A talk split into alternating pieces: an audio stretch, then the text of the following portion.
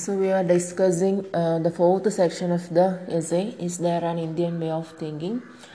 And in the previous section, we have already said that our system is context sensitive.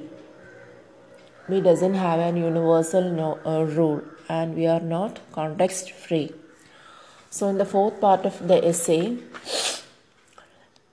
begins like it's time to step back and try a formulation. The grammarians say grammar in all things. I shall be true to my bias and borrow a notion from linguistics and try it for size. There are two kinds of grammatical rules the context free and context sensitive. Quote, sentences must have subjects and predicates in a certain relation would be an example of the first kind of rule and plurals in English are realized as s after stops, example dogs or cats, es after before fricatives, latches, ren after word child, etc. Would be context sensitive rule. Almost all language rules are of the latter kind. So he begins by saying, uh, giving an example of uh, grammarians. That is, grammarians uses rules. They are context sensitive and giving various examples how plural forms are introduced. That is, he is saying two kind of grammatical rules. One is context free and other is context sensitive. The earlier section, we have already discussed that Indian uh, rule is based upon Manu and Western uh, are following an universal rule based on Kantian philosophy. And also, we discussed that traditional religions attack problems opportunistically and rationalized religions are more abstract, more logical, coherent, and more generally phrased. I think cultures uh, have overall tendencies, for whatever complex reasons, tendencies to idealize and think in terms of either the context free or the context sensitive kind of rules. Actual behavior may be more complex, though the rules they think with are a crucial factor in guiding the behavior. In cultures like India's, the context sensitive kind of rule is the preferred formulation. Manu, uh, that I have already quoted a law of his, uh, that is the same punishment. For the same crime, the punishment varies based on their class. Uh, he says, a king who knows the sacred law must imagine into the law of caste, that is jadi, of district, of guild, and of families, and thus settle the peculiar law of each. That is, our rule is of context sensitive. According to the jadi class or the regional division, it will differ. Not everyone is considered as a unique entity. It will differ according to the class, caste, or anything else. So, ours is based on the laws made by Manu or discussed in Manu Smriti. So, it is really context sensitive. In an illuminating discussion of the context sensitive nature of Dharma in its detail, Baudhayana enumerates aberrant practices peculiar to the Brahmins of the north and those of the south. So, again, he is uh, giving the examples of Brahmins. Some uh, the rituals or the duties performed by Brahmins in the north and south of India will be different but it is acceptable in each region. Sometimes what is practicing in north will be won't, won't be acceptable for the south, and what is practicing in the south won't be acceptable in the north. So each and everything in India it is very context sensitive. There is a difference between the south and north on five points. We shall describe the practices of the south. So, what are the practices of the South? To eat with a person not having received Brahmanical initiation, to eat with one's wife, to eat food prepared the previous day, to marry the daughter of the maternal uncle or paternal aunt, and for the North, to sell wool, to drink spirits, to traffic in animals with two rows of teeth, to take up the profession of arms, to make sea voyages. So, it is entirely different the practices of Brahmins are entirely different in the north and the south. So, after this admirable ethnographic description, he notes that all these practices are contrary to the precepts of Shruti or Smriti, but these Shishtas or learned men know the traditions and cannot be blamed for following the customs of their district. In the north, the southern ways would be wrong and vice versa. So, according to their practices in the various religion, various region, based on their system, they are following the rules, and it is entirely different in the north and completely different in the south. So, they are acceptable in their own ways. We can't blame for it because it is the custom of each district.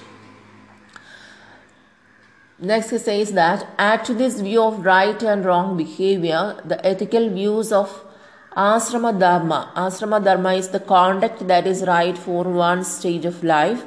Then swadharma, the conduct that is right for one station, jadi or class or sabhava or given nature.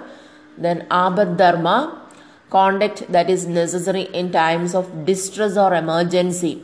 That is, one may even eat the flesh of dogs to save oneself from the death by starvation, as Sage Vishwamitra did. Each addition really is subtraction from any universal law. So there is not much left of an absolute or common sadharana dharma, which the text speak of, if at all, as a last and not as a first resort. They seem to say if you fit no context or condition, it is unlikely fall back on the all universal. So here also various dharmas are discussed. So dharma, asrama dharma, abad dharma, sadharana dharma. These dharmas are various according to the context and giving the examples of various examples. So how we have to behave in a particular context. So here also Ramanujan says that we are not following an universal rule. It varies according to the situation. So if you are not fitting to a special context, it, uh, then we calls it as it falls back onto the universal. I know of no Hindu discussion of values which reads like Plato on beauty in his symposium, which asks the initiate not to rest content with beauty in one embodiment but to be drawn onward from physical to moral beauty, to the beauty of laws and mores, and to all science and learning, and thus to escape the mean slavery of the particular case. I am reserving counter instance for later. So then Ramanujan says that we can't find anything like Plato's symposium where the these types of philosophy are discussed and which asks the initiate not to rest content with beauty in one embodiment but to drawn onward from physical to moral beauty. How Plato is discussing on beauty, the varied aspects. We can't find anything in our India, in our context. Or take Indian literary text. No Indian text comes without a context, a frame till the 19th century. Works are framed by Phalashruti verses these verses tell the reader, reciter, or listener all the good that will result from his good act of reading, reciting, or listening. That is, they contextualize it. An extreme case is that of the Nadi Shastra, which offers you your personal history. A friend of mine consulted the experts about himself and his past and future. After enough rupee had been exchanged, the expert brought out an old palm leaf manuscript which, in archaic verses, mentioned his full name, age, birthplace, etc., and said suddenly, At this point, this listener is causing his legs, he should uncross them. So, again, he is giving various other examples to confirm that ours is context sensitive and giving the examples from various texts Example 1 is from Nadi Shastra and again he says that no Indian text comes without a context. That is everything in the till the 19th century each and everything is context sensitive. So thinking that whoever reads or listens or recites these texts, they all good all the good that will result from his act of reading or they will be converted into a good person. So everything is context sensitive till 19th century in india. So texts may be historically dateless anonymous but their context uses efficacies efficacies means ability to produce a desired result are explicit it is very clear though it is dateless though it is anonymous it is context sensitive and everything is clearly stated in each and every text. For example, the Ramayana and Mahabharata open with episodes that tell you why and under what circumstances they were composed. Every such story is encased in a meta story, and within the text, one tale is the context for another within the text. So if we take the example of Ramayana and Mahabharata, there also we can see what is the context to produce or write these texts, in which context it is produced or we can also, it is clear that it is encased in a meta story. One is related to the other, one become the framework for the other. And within the text, one tale is the context for another story in these both texts.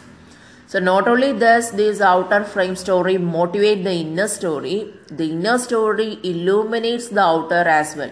So both this meta story, the inner and outer stories are illuminating each other and it is context sensitive. So it often acts as a microcosmic replica for the whole text. In the forest, and then giving the examples, in the forest when the Pandava brothers are in exile, the eldest Yudhishthira is in the very slough of despondency. Despondency means loss of hope. He has gambled away kingdom as an exile. So in the depth of his despair, a sage visits him and tells the story of Nala. As the story unfolds, we see Nala to gamble away kingdom, lose his wife, wander in the forest, and finally win his wager. Wager means bet and defeat his brother, then reunite with his wife and return to his kingdom. So the same situation in, is discussed in both these contexts. That is, one is in Mahabharata, the uh, stage of Yudhishthira. He hollows his kingdom in a gambling and is left alone in the forest. So at that time, a sage visits him and uh, informing him about the case of Nala and how he regained and uh, later united with his wife. So Yudhishthira, following the full curve of Nala's adventures, sees that he is only halfway through his own and sees his present in perspective himself as a story yet to be finished. So the story is still continuing. He has to finish it. So he is only in halfway. He is analyzing himself in the present perspective. What is his present state and where he stands. So very often the Nala story is accepted and read by itself, but its poignancy is partly in its frame. So its meaning for the hearer within the fiction and for the listener of the whole epic. So the tale within a con within is context sensitive, getting its meaning from the tale without and giving it further meaning. So the tail within. So everything is context sensitive. From this meta story, the inner and the other stories are produced. So it is giving additional meanings to this story. Next he says about scholars have often discussed Indian texts like Mahabharata as if they were loose leaf files, ragbag encyclopedias. Taking the Indian word for text, grantha, derived from the note that holds the palm leaves together. So grantha means a note that holds the palm leaves together. So literally scholars often posit only an accidental or physical unity. We need to attend to the context sensitive designs that embody seeming variety of modes, that is tales, discourse, poem, etc. and materials. This manner of constructing the text is in consonance with other designs in the culture. So various modes will be used. Can write in the form of tale or discourse or we can write in the form of a poem. So anyway, it is context sensitive and our Indian texts are called by others, other scholars as granthas. So this manner of constructing the text is in consonance with other designs in the culture. So note unity, but coherence seems to be the end. So, in the Aristotelian sense, not unity, only the coherence is the end of it. So, let's uh, discuss about Tamil and Sanskrit lyrics. They are all dramatic monologues. They imply the whole communication diagram. Who said what to whom, when, why, and often with who else overhearing it. So next Ramanujan says about Tamil and Sanskrit text. He says that all that lyrics are composed in the form of dramatic lyrics, dramatic monologues, who said what, whom, why, when. So everything is there. So he's giving a for example from Kurundogai. It's a short collection of poems. It's credited to uh, to the 205 ancient poets. So what his concubine said about him within earshot of the wife friends when she heard that the wife had said disparaging things about her. To quote, you know, he comes from where the freshwater shark in the pools catch with their mouth the mangoes as they fall right from the trees on the edge of the field. At our place, he talked big. Now, back in his own, when others raise their hands and feet, he will raise his too, like a doll in a mirror, and he will shadow every last wish of his son's dear mother. So, actually, this poem is written in the type of a dramatic monologue. It's a quote from Tamil poem. The colophons give us, colophon means a publisher's emblem, give us the following frames for this poem. Genre, agam, that is love poetry. The interior, agam means the interior. And here the landscape discussed is agriculture with pool, fresh water, fish, mango trees. And the mood of the poem or the mood of this reflected in lies is infidelity, sullenness, and lovers' quarrels. So the poetry of such a poem depends on a taxonomy of landscapes, flora and fauna, and of emotions, an ecosystem of which a man's activities and feelings are a part. To describe the exterior landscape is also to inscribe the interior landscape. What the man has, he is, the landscape which he owns, in which he lives, where sharks do not have to work for the mango, it falls into its open mouth, represents him. So it is his property in more senses than one.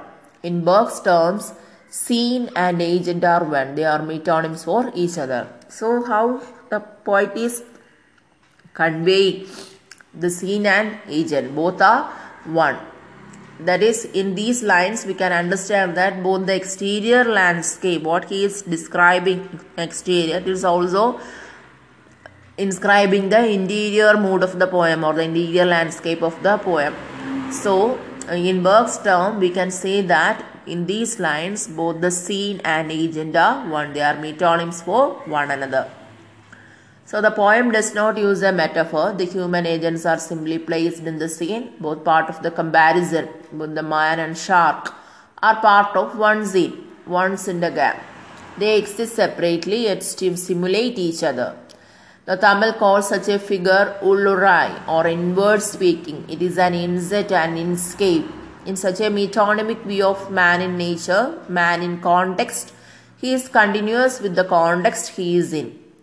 In same Peircean means Charles Peirce, semiotic terms, these are not symbolic devices but indexical signs. So here the are agent and one and they are metonym for one another and in Tamil we can call it as Ullurai or inward speaking.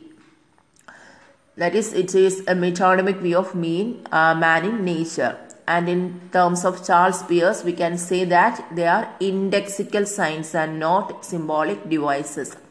The signifier and signified belong in the same context. So one might say from this point of view, the Hindu ritual, that is the Vedic sacrifice or coronation, converts symbols, arbitrary signs, into icons, whereas the signifier is like what it signifies, and finally into indexes. So here he says about the symbols, they are arbitrary signs. Here, from one case of Hindu ritual, that is, here the sign is the sacrificial horse into icons, where the signifier here is the horse and it signifies the universe. That is Ashwamedha Yagam. What is it? Signifier is the horse and signified is the universe. And finally it falls into indexes where the signifier is part of what it signifies. So uh, uh, I think you will be familiar with this Ashwamedha Yaga. Whoever tries to beat defeat this horse, they have to uh, fight with the king.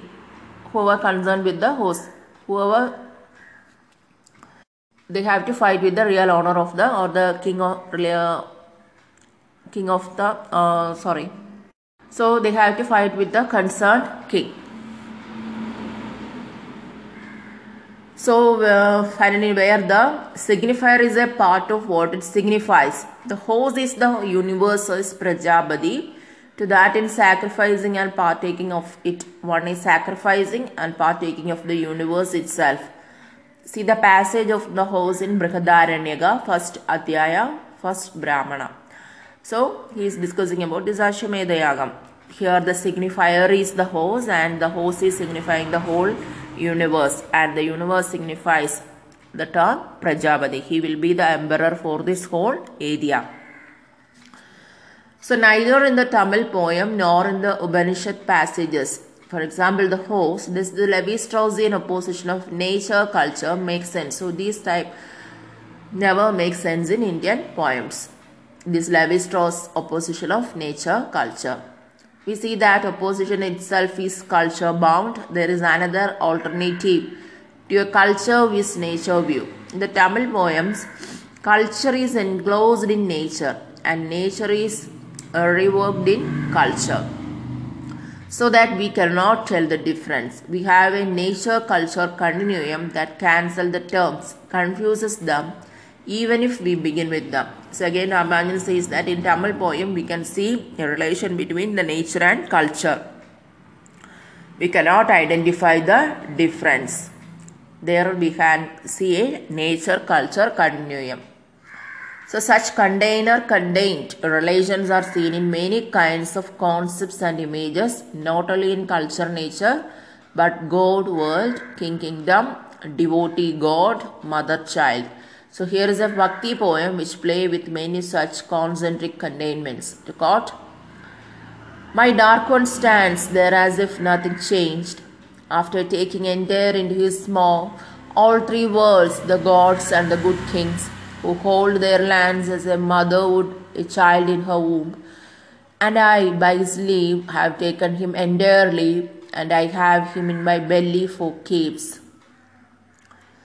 So, like the Nala story in the Mahabharata, uh, what is contained mirrors the container. The microcosm is both within and like the macrocosm, and paradoxically also contains it. The relation between the contained and the container. So, Indian conceptions tend to be such concentric nest, the view of the sheets or kosha, the different bodies or kayas such impressions are so strong and even kinesthetic that analysts tend to think in similar terms. One example is Dumont's notion of hierarchic encompassment, where each higher category of jati encompasses all the earlier ones. The Kshatriya is distinct from but includes the Vaishya as the Brahmin encompasses the Kshatriya. It is the notion of hierarchic encompassment by Dumont. That is, Kshatriya is included, not distinct, but Vaishya is also included in that part. Likewise, Brahmin encompasses the Kshatriya. So, many Indian lists like Dharma, Artha, Kama tends to be successive encompassments. For the separation of moksha, see below. Even space and time, the universal context, the Kantian imperative, are in India not uniform and neutral, but have properties varying specific densities that affect those who dwell in them. So this Kantian imperative is not applicable in India, but we have seen slight things in India. The soil in a village which produces crops for the people affect their character. As liars, for instance, Houses have mood and character, change the fortune and mood of the dwellers. Time too does not come in uniform units, it also change. Certain hours of the day, certain days of the week are auspicious or inauspicious. Certain units of time breed certain kind of maladies, politics, religions, etc. Kali Yuga. A story is told about two men coming to Yudhishthira with a case. One had bought the other's land and soon after found a crock of gold in it. He wanted to return it to the original owner of the land, who was arguing that it really belonged to the man who had now bought it. They had come to Yudhishthira to settle their virtuous dispute. Just then Yudhishthira was called away. For a while, when he came back, the two gentlemen quarreling furiously, but each was claiming the treasure for himself this time. So Yudhishthira realized at once that the age had changed and Kali Yuga had begun. So they are quarreling for this matter. As our month, season, year, and year have their own properties as context, the arts that depend on time have to obey time's changing moods and properties. So, however, an hour or a month or a season, it is not same in each and every minute. It varies each hour varies, each season varies, each month varies according to the context. Likewise, our text also, the art also depends upon the context. It varies from times to time. It have to obey times changing modes and properties. Example, the ragas of both North and South Indian classical music have their prescribed appropriate times. Like the Tamil poems, the shanas and modes are associated with or placed in hours of the days and times of the season. Even musical instruments have their caste properties. A veena, no less than the icon of a god, has to be made by a particular caste or family after observing certain austerities or vrata made on an auspicious day. The god from which it is made has to be taken from certain kinds of places. God means the frame. Their gunas, that is qualities of substance, affect the quality of the instrument, the music.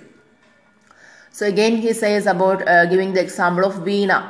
Veena is also an icon of God and those who are how we have one uh, person from a particular caste is stringing or uh, using this Veena and the frame also we have to take it from a uh, special tree. So likewise the whole thing will affect the quality of that veena and we have to uh, take or follow some austerities or vrata to sing in this veena. So the same kind of contextual sensitiveness is shown in medical matters in preparing a herbal medicine, in diagnosis and in prescription. As Zimmermann's work is eloquent on the subject, I shall say little. The notion of Ridusatmaya or appropriateness apply to poetry, music, sacrificial ritual as well as medicine. So in every field we have to give importance to its context. Even in preparing medical matters or preparing medicine or writing poems or doing sacrifice, everything is context sensitive.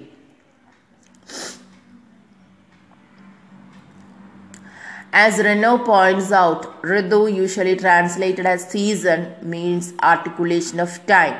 So each season contains a particular time and the entire time will be different throughout the year.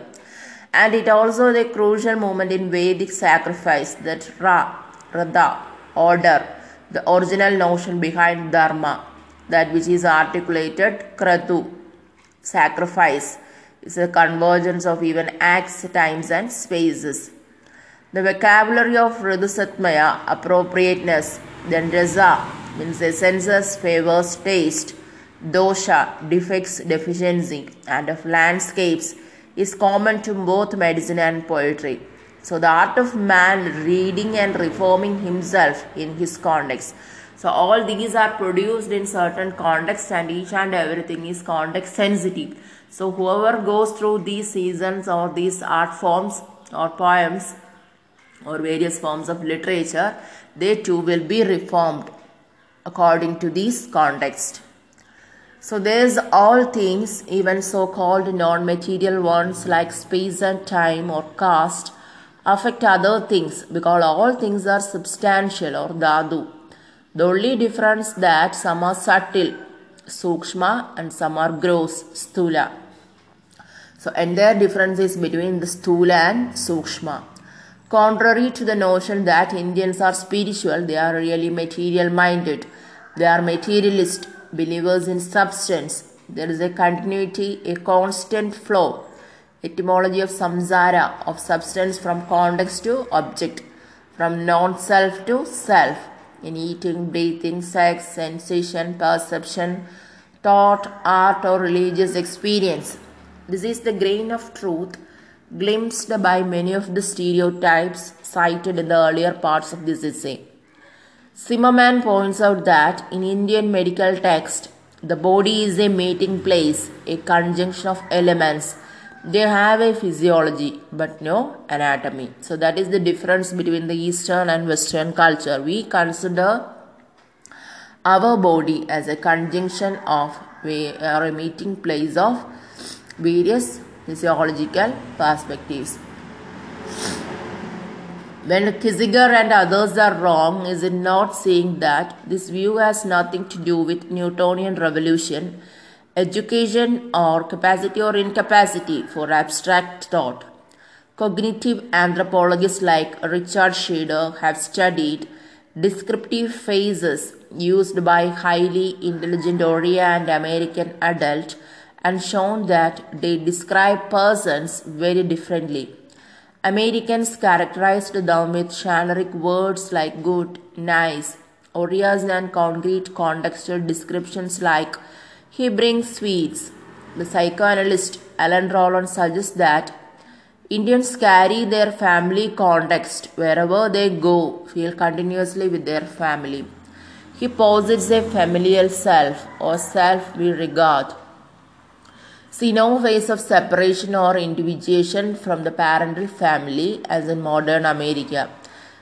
Hence, there seems to be no clear cut adolescent phase through which one rebels and thereby separates and individuates oneself in opposition to one's family. The exceptions are in modern urban center families. Roland remarks that Indians develop a radar, that is, a conscience that orients them to others make them say that they are appropriate to person and context. No wonder Max Muller had to insist that Indians were truthful.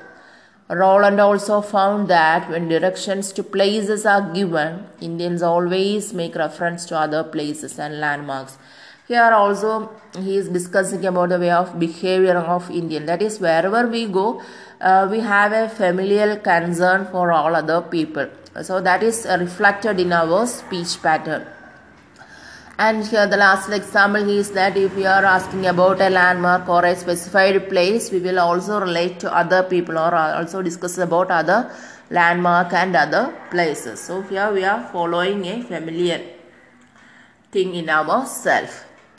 So such a pervasive emphasis on context is, I think, related to the Hindu concern with Jati the logic of classes, of genera and species, of which human jatis are only an instance. Various taxonomies of season, landscape, times, gunas are qualities and their material bases, taste, characters, emotions, essences, that is rasa, etc., are basic to the thought work of Hindu medicine and poetry cooking and religion, erotics and magic. So, all these things are inculcated in the mind of a Hindu or an Indian.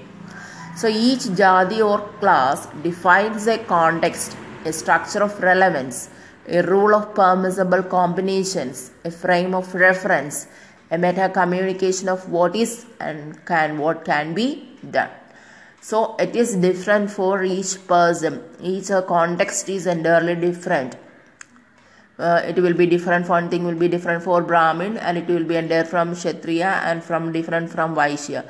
So it is context sensitive whether the structure rule of permissible combination the frame of reference everything is entirely different according to the jati or class in an indian system. So it is not surprising that systems of indian philosophy that is hindu buddhist or jaina quote confined themselves to the consideration of class essences called genera and species in Western philosophy. They never raise the question of whether there are universals of other types, namely identical qualities and relations. The assumption seems to be that qualities and relations are particulars, though they may be instances of universals. The most important and accessible model of context sensitive system with intersecting taxonomies is, of course, the grammar of a language. And grammar is the central mode for thinking in many Hindu texts.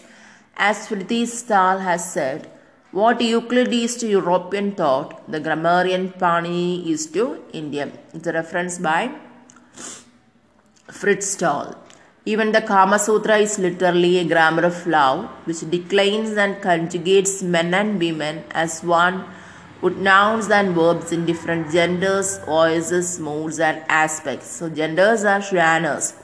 Different body types and character types obey different roles, respond to different sense and beginnings. So, these also signifies the context sensitive system. It is entirely different and each and varied persons. Those who are different in class or caste, they follow different patterns. So, it is a context sensitive.